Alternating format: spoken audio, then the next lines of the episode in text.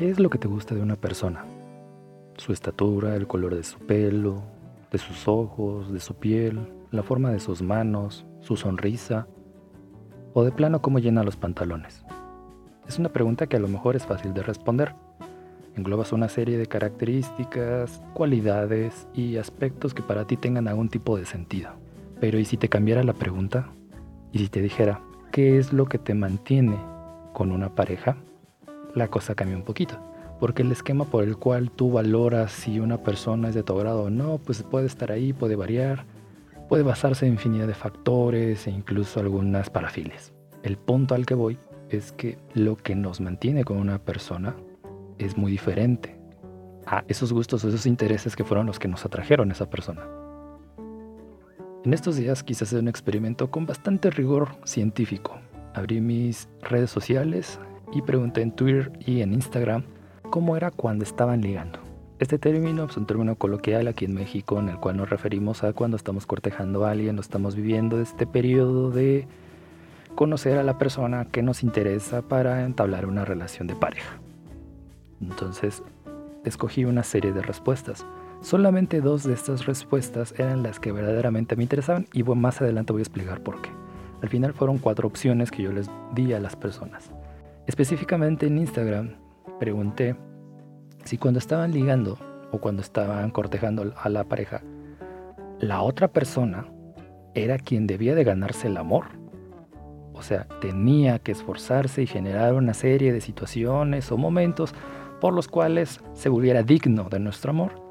La segunda opción era que la persona o el individuo se daba la libertad de poder amar, es decir, se abría la posibilidad de conocer y disfrutar a la persona, pero ya consciente de que él o ella eran quienes estaban permitiéndose disfrutar de la persona y de los momentos que pudieran vivir juntos. Después teníamos la opción de que pues simple y sencillamente pasó.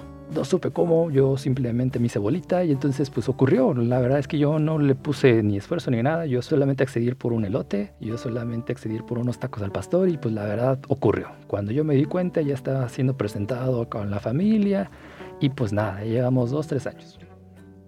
Y la última opción, que fue algo que varió dependiendo de la red social en la que lo publiqué, fue espera. ¿Ustedes no se enamoran cada cinco minutos? Y en Twitter la cambié por espera, ¿ustedes ligan?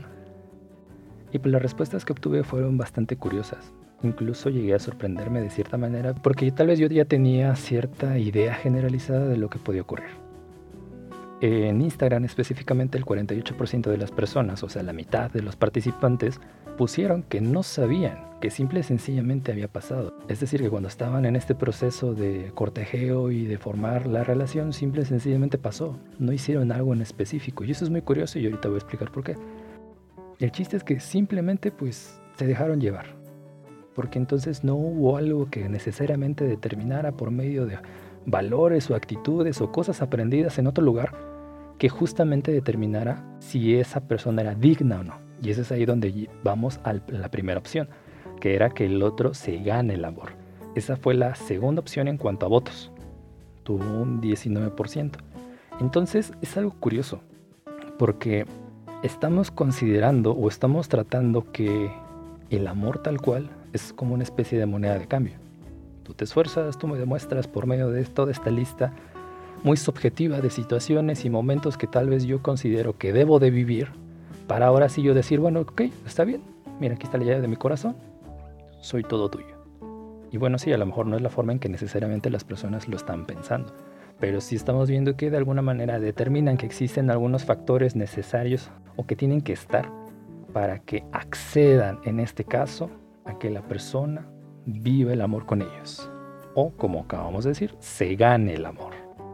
Entonces, mientras tanto, tú solamente vas, fluyes y estás ahí presente, disfrutas de los momentos y demás, pero tú conscientemente decides que no es el momento, que esa persona simple y sencillamente es una persona agradable con la que tú puedes compartir y nada más. De ahí no pasaría. Y las últimas dos opciones tuvieron un empate por la cantidad de votos. Entonces, la opción de nos damos la libertad de amar y que a poco ustedes no se enamoran cada cinco minutos, tuvieron los mismos porcentajes. Esto nos dice muchas cosas. Como decía, yo realmente tenía dos opciones que yo había pensado específicamente y que yo quería ver cómo interactuaban con las personas, que era que el otro se ganaba nuestro amor y que la persona se daba la libertad de amar. Si bien parecerían un poquito contradictorias, tal vez suponiendo, dando a entender que la primera opción es un tanto más egoísta que la otra, al final no son tan diferentes. Y justamente a partir de los resultados que obtuve, eh, específicamente en Twitter comencé a arrojar en el buscador algunas palabras como amor, pareja y demás cosas y me parecieron cosas muy interesantes. De hecho, una de las frases que encontré, que no, no tengo necesariamente el origen de ella, porque era tal cual una imagen con una frase, no tenía autor y maneja algo muy interesante. Se las voy a leer porque incluso la tengo aquí al lado. A veces es tanta la necesidad de amar que darás ese amor a la primera persona que parezca un puerto seguro. Esas personas no se ganaron tu amor, se lo encontraron. Y entonces por eso es que menciono que las primeras dos opciones de esta encuesta rigurosamente científica que yo hice en mis redes son muy parecidas, porque al final todo parte de eso. El individuo, la persona, digamos el ejemplo que estamos poniendo, es quien de alguna manera está experimentado el amor y obviamente lo comparte con otro individuo. Entonces es algo que comienza de manera individual que después se convierte en algo de dos o de tres o de los que sean. Entonces aquí tendríamos que entender esta parte.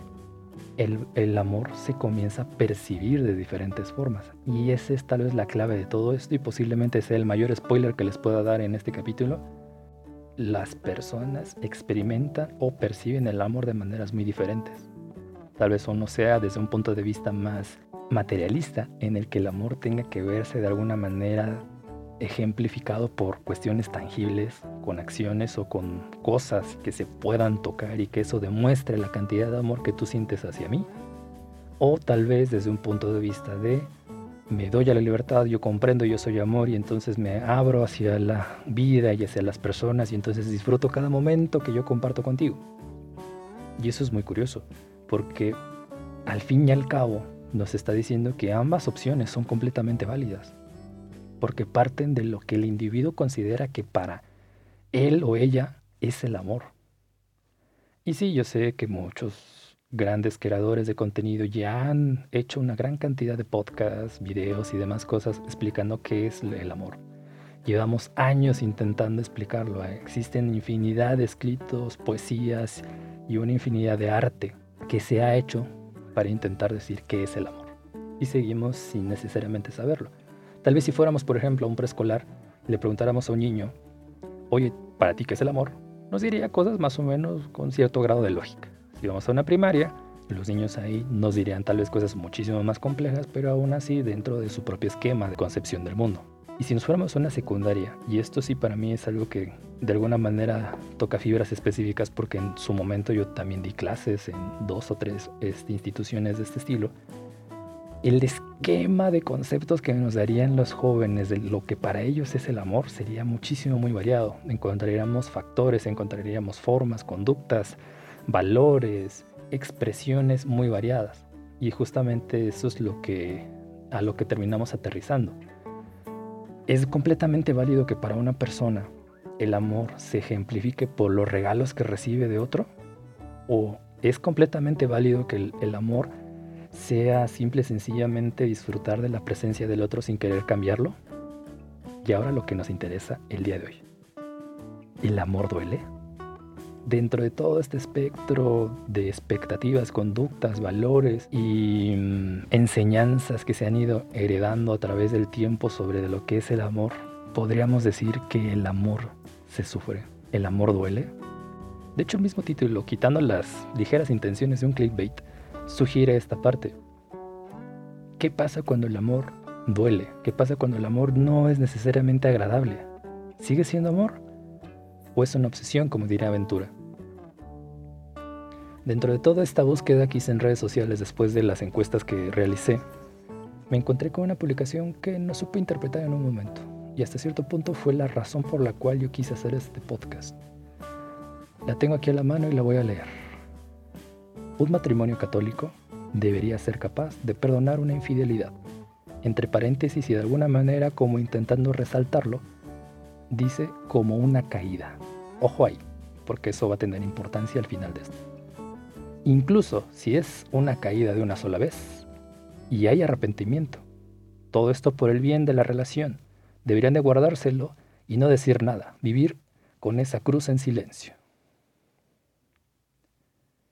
En el primer momento que lo leí, pues no supe interpretarlo e incluso mm, creí que no lo había leído bien. Por curiosidad empecé a ver las respuestas que ocasionó esta publicación y dentro de ellas la misma persona que hizo esto era una chica especificó, mencionando que se refería únicamente a las familias católicas establecidas, con hijos, y donde el error había sido algo de una sola vez y había arrepentimiento. Justo en esa aclaración, otra persona comentó que entendía hacia dónde iba, que muchas de las familias católicas deberían de recordar que ellos no eran los primeros católicos que tenían una caída. Y después de que el cerebro se me deshizo intentando interpretar de manera lógica estos comentarios y todo lo que englobaban, llega el punto donde dije, bueno, pues este sí es un buen material para hacer un podcast, pero también dije, bueno, ok, ¿qué es exactamente lo que consideramos como una relación normal? Obviamente yo sé y la misma psicología en el momento que tú empiezas a estudiarla te dicen que no existe ese término, que es un término muy subjetivo y que no es un término vacío en pocas palabras. Lo normal no existe. Existen interpretaciones, nada más. Entonces, ¿podrían existir interpretaciones del amor? Pues yo creo que sí, porque acá lo acabamos de explicar, lo acabamos de decir. No necesitamos más que publicar una historia en Instagram para que varias personas nos dijeran que de alguna manera entienden el amor desde diferentes puntos de vista. Y está bien y es válido. Pero en este punto, cuando se menciona que existe una situación, específicamente infidelidad, las personas deberían de mantenerse. Ojo, ojo, vuelvo a aclarar, personas católicas, parejas católicas bien establecidas y de preferencia con hijos, y que estén arrepentidas. ¿Es algo completamente válido? ¿Tiene lógica? ¿Tiene sentido? Tal vez no, no se trata de intentar entender lo que esta persona dijo o si estaba hablando desde cómo le fue en la feria yo creo que aquí tendríamos que ver, bueno, ¿qué mantiene unidas las relaciones hasta cierto punto formales o relaciones que ya tienen un cierto grado de duración? Y fue ahí donde también volví a realizar una pregunta en mis redes sociales. Pregunté qué permitía la estabilidad en las relaciones de pareja, especificando relaciones hasta cierto punto ya estables, ¿no? ya con cierto grado de formalidad. Entonces recibí respuestas pues, bastante curiosas. Aquí no hubo opciones que yo ya determinara, lo dejé libre para que las personas dijeran desde su expectativa y desde sus experiencias lo que ellos sentían. Y si bien la gama de respuestas pues sí muestra cierto grado de diferencia, muchas se centraron en cosas muy parecidas o mencionan palabras que se repiten, como compromiso, comunicación, compartir y respetar. Son como las de las palabras que más se repiten constantemente en estos argumentos. Muchos mencionan que es necesario que exista un compromiso real entre ambas partes para sostener este vínculo que se han generado y que se busca que perdure el tiempo suficiente para que ellos puedan seguir siendo felices los unos con los otros. Y suena muy bonito, y yo creo que es muy válido. En algún punto alguien también dijo, es necesario el tiempo de pareja y el tiempo solos. Y esto me llamó la atención porque justamente eso es algo que normalmente sueles escuchar de alguien que ya tiene una relación hasta cierto punto estable. O estas personas que de alguna manera se creen con cierto grado de autoridad para decirte que la vida en pareja o la vida de matrimonio tiene ciertas características y ellos como ya la han experimentado pues consideran que tienen los argumentos necesarios para decir que a lo mejor necesitas sentar cabeza. Y no estoy diciendo que esta persona lo haya pensado, yo creo que es completamente válido, lógico y entendible que pues a momentos sí necesitas tu espacio. Y esto de alguna manera lo vimos con la pandemia. Cuántas personas, cuántos matrimonios y demás cosas que tenían un cierto grado de estabilidad comenzaron a, generar una tensión enorme al verse todos los momentos, 24 horas 7, durante dos años seguidos, sin poder encontrar otro lugar en el cual pudieran estar con ellos mismos. La soledad también tiene un papel en este actuar curioso que nosotros llamamos relaciones de pareja.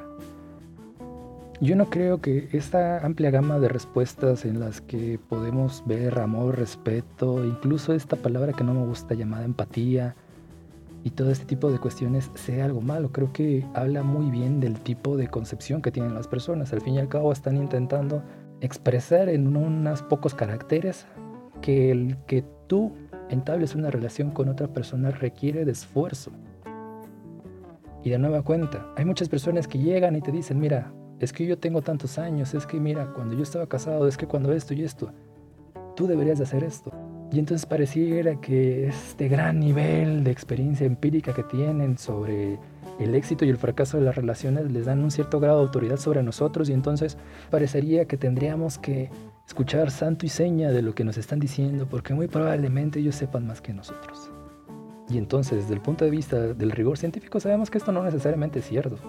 Que les haya funcionado, que hayan fracasado en sus relaciones, va de la mano justamente por lo mismo, de que son relaciones. Todo el mundo vive sus experiencias de pareja de manera muy distinta, a pesar de que el contexto sea el mismo, a pesar de que las situaciones en esencia hayan sido las mismas. Independientemente de todo eso, y desde el punto de vista de la psicología, toda persona tiene un entendimiento específico de lo que es la vida. A mi mente viene el final de la película de Fight Club, en el que el personaje principal le dice a la chica, me conociste en un momento muy extraño de mi vida. Y pues realmente la vida de todos nosotros es una vida muy extraña. Estamos rodeados de una infinidad de fenómenos y situaciones de las cuales no tenemos control alguno. E intentamos sobrellevar esto, intentamos sobrevivir a estos grandes cambios, estas situaciones, simple y sencillamente intentando pues salir adelante con nuestras propias convicciones, con nuestras propias actitudes, con esto que nos hace creer que somos únicos y sobre todo que nos permite darle un sentido a la vida. Tal vez como decía esa frase, tal vez a veces es mucha la necesidad que tenemos de ser queridos, que entonces cuando encontramos un puerto seguro, simple y sencillamente aceptamos lo que sea que venga.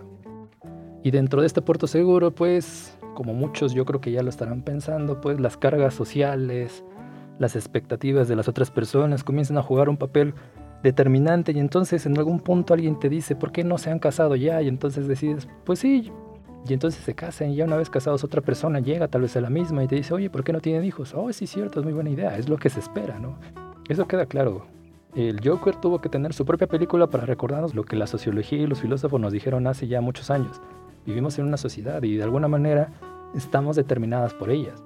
Al fin y al cabo somos eso, somos primates, somos seres sociales que necesitan de integrarse en grupos. ¿Por qué? Porque el grupo nos ha brindado el éxito como especie si bien no tenemos ya herramientas fisiológicas que nos permitan sobrevivir de acuerdo a los fenómenos que están a nuestro alrededor y a los depredadores, tenemos un cerebro que creció demasiado y entonces le intentó dar entendimiento a lo que vivía. Y formamos parejas centrándonos en una serie de actitudes y situaciones que fuimos considerando como lo normal. Y esto lo fuimos heredando a través de los años, las décadas y las generaciones para justamente determinar qué eran estos factores que se debían de tener para ser verdaderamente una pareja y no un mito. Y, pero bien lo dijo Lisa Simpson, tal vez fui tonta al querer cambiarte, tal vez vi cosas en ti que no existían. Y posiblemente tal vez ese sea el meollo del asunto. Tal vez vemos en el otro cosas que no existen, pero creemos que están ahí. Por estas actitudes, por estas situaciones, por esos tacos que nos llevó a probar, por ese regalo que nos dio, por esas palabras específicas que nos dicen al oído y nos hacen sentir a gusto y nos hacen creer que existe algo más allá, que tal vez sería bueno tener hijos y que ellos también se enfrenten a este mar de emociones que llamamos amor. Que si bien sí llega a doler cuando la persona se va, porque tal vez todos estos recursos económicos, emocionales, de tiempo y hasta de espíritu que invertimos en el individuo no sean suficientes o no sean los que esta persona esperaba, porque tal vez no los vio, porque tal vez quería ver otra cosa que no existía ahí. Y entonces se va y nos deja con un corazón roto, que pesa demasiado y nos hace creer que ya no volverá a sentir.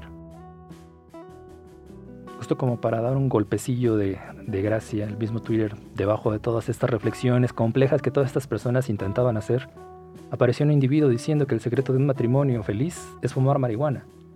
Y tal vez en algunos casos así lo sea, porque regresamos a lo mismo. ¿Por qué a veces permanecemos con personas que nos hacen daño. Porque tal vez estamos viendo cosas en estas personas que no existen. Pero es tanta nuestra necesidad de estar en un puerto seguro que entonces queremos estar ahí. Porque sabemos que tal vez debajo de todos estos insultos, de estos celos y todas circunstancias, hay algo que sabemos que vale la pena. Y entonces ahora sí cuando llegamos al punto que nos interesaba. ¿Qué pasa cuando el amor me hace daño? Lo lógico que muchas personas yo creo que están pensando ahorita es, pues simple y sencillamente me voy a la primera que yo vea algo que no me guste, pues me voy. Pues sí, podría ser que sí. Podría parecer algo demasiado sencillo, simple y sencillamente te vas. Pero, por ejemplo, en el trabajo, ¿cuántas veces nos hemos ido cuando nuestro jefe nos ha dicho algo que no necesariamente es cierto o que pone en tela de juicio nuestro trabajo? Tienes un compañero que no hace lo que le corresponde hacer y tienes que hacerlo tú. ¿Cuántas veces los has dicho? Yo creo que la mayor parte de las veces. Pero de todas maneras hay momentos en los que prefieres callar porque dices, ok, ya estoy ha sido demasiado y yo sé que dependo de esta persona por más inepta que sea. Entonces, ¿para qué le digo algo? Porque sé que de todas maneras me va a seguir poniendo el pie. Entonces, mejor así lo dejamos. Hago como que no pasó nada, me guardo mi coraje y ahí queda. Y regresamos a lo que anteriormente se dijo. El sagrado momento del espacio a solas. ¿Cuántas de las parejas necesariamente han tenido espacios a solas, en los que necesariamente descargan todas las frustraciones y los conflictos que a lo mejor como pareja tienen que existir? Porque en todo lugar donde hay individuos integrándose e intercambiando recursos de cualquier tipo, existen roces, existen conflictos o existen situaciones. ¿Por qué? Porque somos imperfectos. Entonces estoy ahí por esta falta increíble de amor. Porque como dice la vulgar sabiduría de las redes sociales, tal vez no me quiero a mí, y entonces me quedo con el poco amor que puedo recibir de otra persona? Tal vez es una necesidad de no querer estar solo. Que somos seres tan sencillos que simplemente le tememos a la oscuridad y no queremos vivirla solos. O podría ser que, de plano, hay personas que no viven el amor. Porque de alguna manera todo lo que han entendido, experimentado y vivido sobre lo que es el amor han sido justamente eso. Tratos violentos de personas en las que confiaban y en las que habían depositado toda su fe en que el mundo podía ser un lugar bonito? Al día siguiente de haber realizado toda esta búsqueda y esta reflexión constante a partir de una serie de publicaciones sin sentido en las redes sociales, el mismo algoritmo me arrojó una infografía en la que explicaba el término love bombing, algo así como bombardeo de amor. Y entonces nos dice que personas con rasgos narcisistas suelen realizar este bombardeo de frases y acciones en las que de alguna manera saturan a, su pareja de esta sensación de seguridad y de amor pleno y, e infinito. Y simple y sencillamente lo hacen para tener un control del individuo. Ponían algunos ejemplos de frases. En este cortito tiempo que tengo de conocerte me he dado cuenta que tú eres todo lo que he buscado en este mundo lleno de maldad. Bueno, eso de maldad yo se lo agregué para darle un poquito tono más así, más dramático, ¿no? Sabes, yo ya me había dado por vencido, pero me di cuenta en este momento específico de mi vida que eres más de lo que yo buscaba. No tengo palabras para describirte lo feliz que he sido en estos tres días de haberte conocido. Y tal vez uno de los que más se dicen, el clásico, vamos a casarnos, en serio. Me caí que si tú me dices el día de mañana me caso, me caso. Y digo clásicos porque de alguna manera todos en alguna forma lo hemos escuchado, dicho o pensado. ¿Será que todos somos unos grandes narcisistas que intentamos solamente buscar un espacio seguro en el cual explotar todos nuestros aspectos egoístas? Pues tal vez sí, tal vez no. No necesariamente todos somos unos grandes narcisistas. Podemos tener tendencias al narcisismo, pero no necesariamente ser un narcisista completo y hecho. Entonces aquí entra otra vez la amplia gama de situaciones que los seres humanos experimentan. No hay una respuesta clara. Si tú llegaste aquí porque tal vez fue un pequeño clickbait al ver el título de que a pesar de que sufro, no lo puedo dejar. Tal vez llegaste con la esperanza de que hubiera una respuesta. ¿Qué es lo que tengo que hacer? ¿A dónde tengo que ir y qué tengo que decir? Y como estamos viendo, no se trata necesariamente de algo que solamente pase. Porque como vimos, la mayor parte de las personas entablan relaciones sin saber por qué. Tal vez comienzan por porque el individuo les atrajo, por alguna X o Y razón muy subjetiva, tal vez porque cumple con todos los estándares que en algún momento habían soñado. Entablan una relación y esta relación funciona dependiendo de una infinidad de factores culturales, económicos, políticos, y así vamos, por toda esta vida. Como dijo Pitamor, más conquistando el aire por asalto. Nada tengo que ver con lo que siento. Soy cómplice infeliz de algo más alto. Tal vez al final la esencia pura del amor sea algo más metafísico, algo que de alguna manera fue implantado en nosotros durante la creación del universo y aunque tengamos manera de demostrar aspectos bioquímicos, resonancias magnéticas y demás aspectos en los cuales nuestro cerebro arroje el punto específico que se ilumina cuando vemos al ser amado, nos encontramos con que el amor puede propiciar muchas cosas. El amor puede hacernos ver cosas que no están ahí. Llena este vacío existencial que se crea en la primera bocanada de aire que recibimos una vez que somos traídos a este mundo. Porque al final es eso, estamos solos. Una pareja puede ser de dos o de varios, quién sabe, dependiendo del lugar y el contexto en el que te encuentres. Y sobre todo de la conciencia que tengan todos los integrantes de esa relación. Intentamos satisfacer necesidades básicas, pero también necesidades espirituales. Vivimos en una sociedad, por supuesto. Venimos de una familia donde vivimos una infinidad de experiencias con individuos que son la base por la cual nosotros crearemos nuestro concepto del mundo. Son la base donde absorberemos actitudes y valores que nos permitirán adaptarnos a esta sociedad enferma, y dentro de todo esto, constantemente se nos bombardea con los medios masivos de comunicación diciendo, forma una familia, ten descendencia, ayuda a que sigamos existiendo. Quien no deja un legado debe ser por algo malo. Y tal vez en este punto digas, bueno, yo solamente vine para que me dijeran qué tengo que hacer para dejar a esa persona que me hace daño. Y es aquí donde quisiera ocupar otra frase que también me apareció en algún punto de esta búsqueda y sigo sin saber cuál es el autor, pero me llamó mucho la atención porque dice así, el ego juzga y el amor observa. Tal vez esto es muchísimo más sencillo de lo que estamos intentando hacer. Tal vez todo lo que se dijo anteriormente en este podcast sea innecesario. Tal vez simple y sencillamente necesitamos del otro. Intentamos encontrar un espejo que sea de nuestro tamaño para poder observar todo eso que tal vez no hemos querido ver o que no sabemos que existe. Y entonces por eso es que llegan estos individuos, estas personas que no sabemos por qué, pero algo tienen. Tal vez incluso nos caían mal, y a pesar de que nos caían mal, les aceptamos salir por unos tacos al pastor. Y tal vez nos dimos cuenta que ya llevábamos dos o tres horas hablando por WhatsApp, compartiendo memes. Y algo ocurrió y de la nada decidimos compartir nuestra vida juntos, sin necesidad de cambiar a la persona, solamente observándola, disfrutando de su existencia, aprendiendo de ella, no cambiando por ella, cambiando simplemente por la satisfacción de haber encontrado la paz y la tranquilidad. Es cierto que muchas personas sufren el amor, pero no porque el amor en sí tenga que ser algo que se sufra. Los budistas han dicho muchas veces que una de las razones del sufrimiento humano son las expectativas. Entonces tendríamos que no tener expectativas, tendríamos que ir por la vida creyendo que en algún punto, por algún azar del destino, encontraremos esa persona que nos brinda este puerto seguro. Pues sí, ¿no? ¿Por qué no dejas a esta persona que te violenta, que te dice que no vales la pena, que no encontrarás a nadie más? Porque tal vez llevas mucho tiempo escuchando lo mismo, de otras personas que no necesariamente son tu pareja, pero que también tenían que ser un puerto seguro. Y entonces todo recae en ti, y tú eres quien está mal. No, para nada. Somos seres humanos y valemos por el simple hecho de existir. Existimos porque valemos. El, el hecho mismo de existir es ya la razón por la cual es bueno amar. Porque existimos. Entonces, este sufrimiento que podemos tener cuando una persona se va de nuestra vida solamente es muestra de eso, de que estamos vivos y que podemos sentir. Qué triste sería la vida si solamente fuéramos robots, mecanizados haciendo una y otra cosa, sin sentimientos. Tal vez para muchas personas digan, bueno, es que, pues sí, pero viviríamos de alguna manera, tendríamos eso, una estabilidad, porque el amor me hace ver cosas que no están ahí. Sí, pero vale la pena ver esas cosas, porque si bien tal vez no exista en esa persona en la que las estoy viendo, pueda que estén en mí. Somos polvo de estrellas que de alguna manera pudo juntarse y lograr ser este ser pensante que sufre y que ve cosas ahí donde tal vez no existan. Y solamente por eso vale la pena existir. Porque tal vez es tan corto el tiempo que tenemos que no vale la pena perderlo.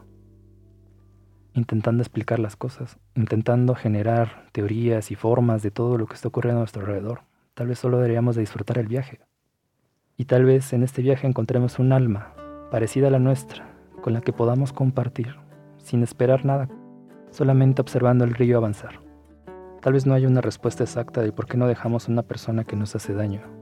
Tal vez sea el único puerto seguro que tenemos a pesar de que es muy inseguro. Tal vez está a punto de caerse, pero es lo más seguro que tenemos en nuestra vida.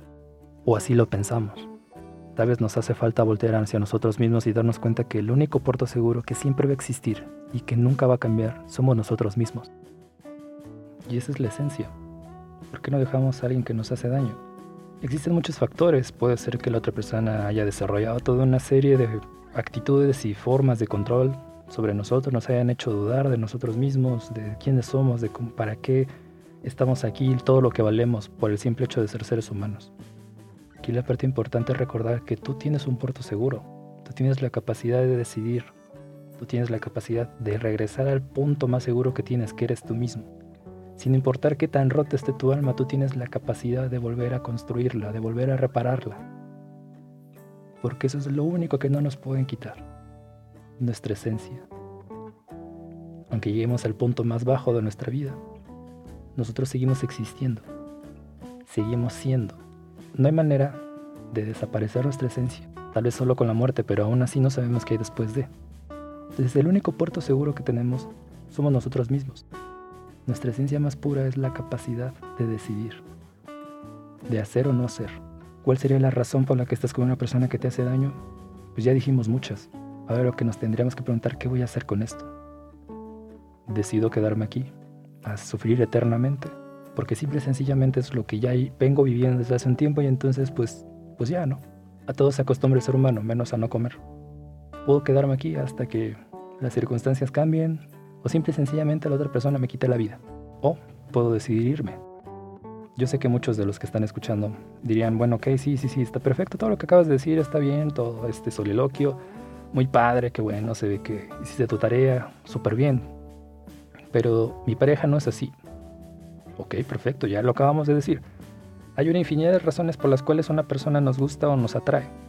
Puede ser físicamente, puede ser como piensa, puede ser como actúa. Y eso es lo que le da la variedad a la vida. De que para cada rota hay un descosido. Entonces está bien. Qué bueno que ustedes sean el vivo ejemplo de esta gran anormalidad que creó la vida y la raza humana. Esto no necesariamente va para todos. Si tú llegaste aquí porque el título te resonó, porque tal vez en algún punto dijiste, no sé si la persona con la que estoy me hace daño, te quiero decir que hemos normalizado muchas de estas acciones que son violencia y hay muchas veces que comenzamos a vivirlas en nuestras relaciones y no las logramos percibir como eso, como violencia. Las vivimos como un desliz, como algo gracioso, como algo que pasa en todos lados, pero no necesariamente deja de ser violencia por lo mismo. Si tú crees estar viviendo violencia, busca ayuda profesional, a un psicólogo, a un trabajador social o personas especializadas en violencia de género o de pareja. Tal vez al final pueda arreglarse. Y si no se puede, ya habrás formado una red de apoyo que te va a sostener. No hay ninguna justificación para la violencia, sea física o psicológica. Tú vales por lo que eres. Vales por el simple hecho de existir. Y por este simple hecho de existir, mereces ser querido. Si bien tú eres el puerto más seguro que existe, a veces necesitamos ayuda para rezar a nosotros mismos.